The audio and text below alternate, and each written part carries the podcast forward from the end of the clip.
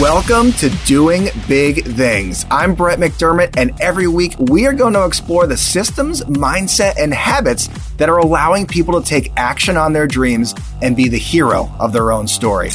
My hope is that you walk away from every episode with new tools and strategies that will help you to realize your full human potential and do big things in your own life. I appreciate you being here. Let's get started.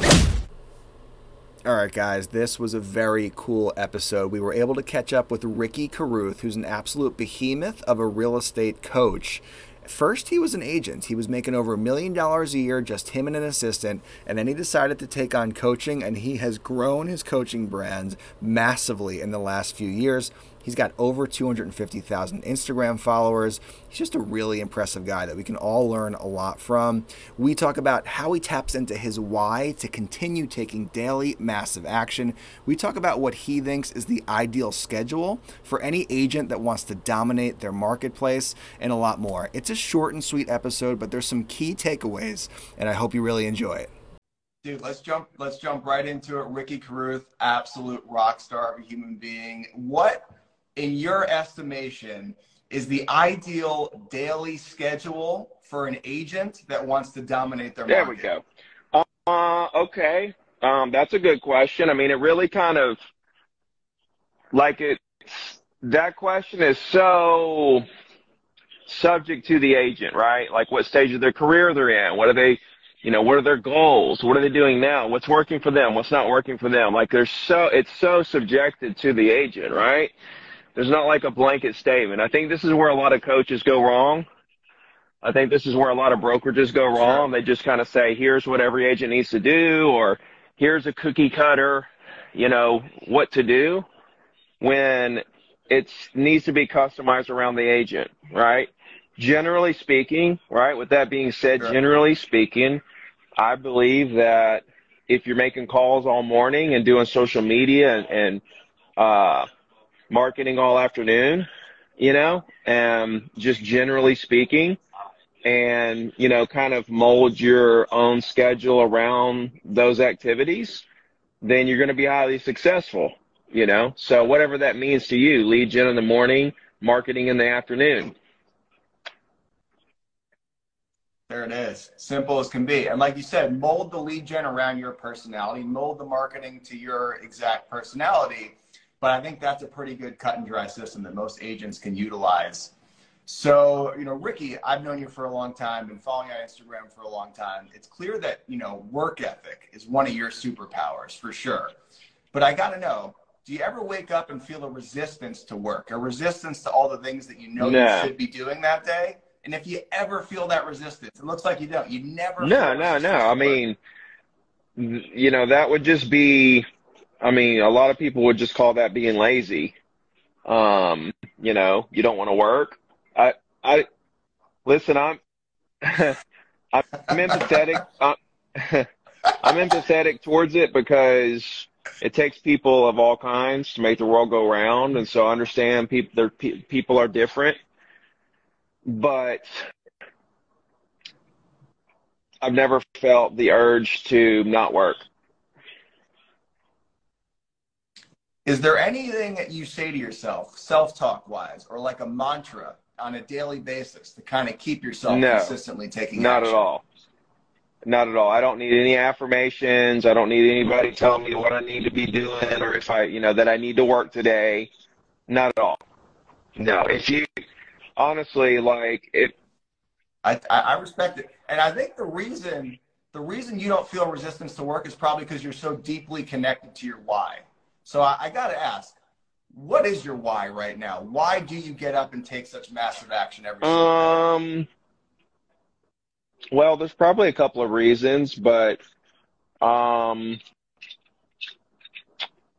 I think, I think there's a level of euphoria, right?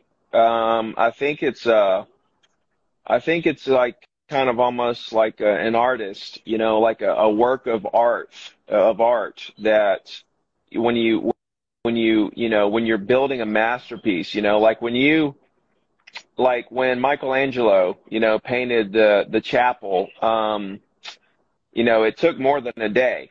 right? Um, took a long time, you know, and every Sure. day got up and he, he's working on this masterpiece little by little. And, you know, after it was all said and done, after however long it took, you step back and you look at it and you say, wow, that this is that, and that's the moment of euphoria, right? That you've, that you completed this massive project that took a really long time. It's the same thing with this. I feel like I'm painting a, a masterpiece that's going to take a decade to finish, doing little by little every day and I'm going to step back and see this masterpiece that I've that I've you know painted, um, and look back, and it's going to be a moment of euphoria. So every day I'm thinking about that masterpiece and how it's going to turn out, and how e- you know any moment that you aren't working at the most efficient level possible, you're kind of taken away from when that masterpiece is going to be completed. So there's a there, every day there's dopamine, there's euphoria um, within working hard. It, it's kind of like this. Like I know a lot of agents who don't make it or whatever, and uh, you know they'll they'll come in and get their license and they'll do everything but making calls for you know five months, and then finally I'm like, Sure. sit down, you know, right here and call for sell by owners or whatever.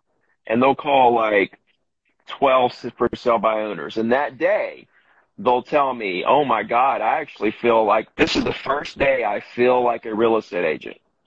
Right? I've actually talked to live prospects. Yeah. I got that feeling. I got the butterflies and I got to have conversations with real life prospects. Right?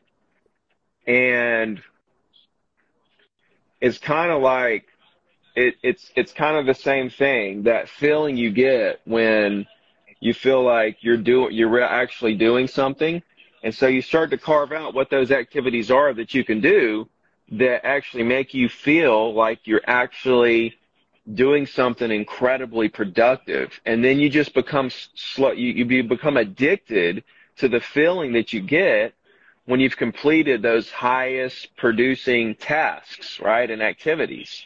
And you just kind of become addicted to it, right? So making calls is one of those tasks. Creating great content is one of those tasks. You know, doing the weekly email consistently, working out at the gym, those, those tasks that you know are really putting you ahead of people who aren't doing those tasks become extremely addictive, right?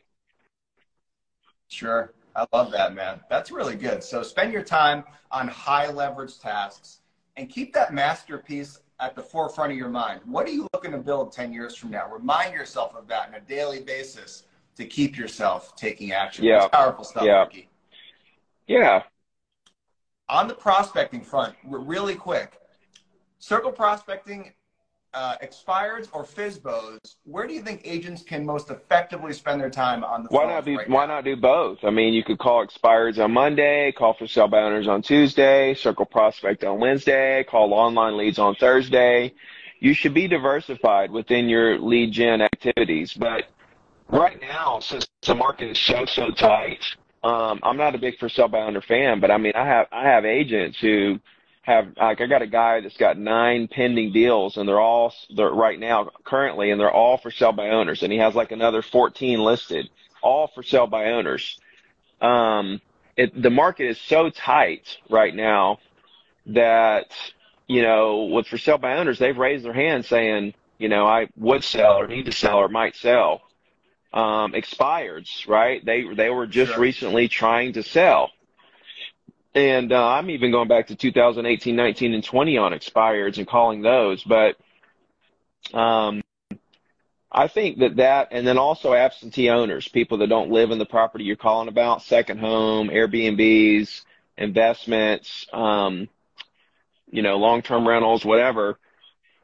I think those are uh, also um, a pretty good avenue right now because when those people sell, they're just taking profit off the table and don't have to move. You know, it's the people that have that it's the primary homeowners that are tough to get to list right now. That's why new listings are at like all time lows right now as far as people listing their properties. Um, cause they're sitting on such low interest Sure. rates. So, second home, absentee, expired for sale by owners. That's kind of the low hanging fruit, if there is even a such thing right now. Love that. Ricky, back to you and all you're doing right now, because I think people can learn about a lot from how you operate. You're a guy who gets a tremendous amount done on a daily basis every day. How do you organize your tasks? Are you a to-do list guy, or do you time block out your calendar to the second? A little bit of both. So I wake up and I kind of schedule my day.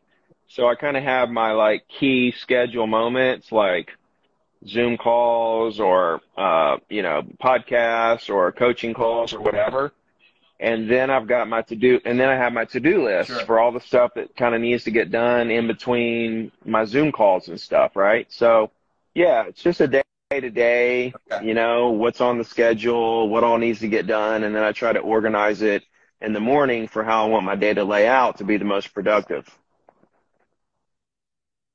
Very cool, Ricky. And one more question before we wrap up. For someone who's out there listening right now, and maybe they're in a job they don't love. They're doing something that they're not passionate about. They feel kind of stuck. They've got a dream in their heart. They're not taking action on it. How do they get unstuck? Quit. I mean, you're not stuck. That's the first problem is they're putting themselves in a box like they're stuck. They're not. If you're working a job and you get your bills are paid, then you're not in, you're not stuck. You're doing great. I mean, there's people out there who can't pay their bills. So let's think about what we have to be grateful for before we start thinking about where we're not. That's step one.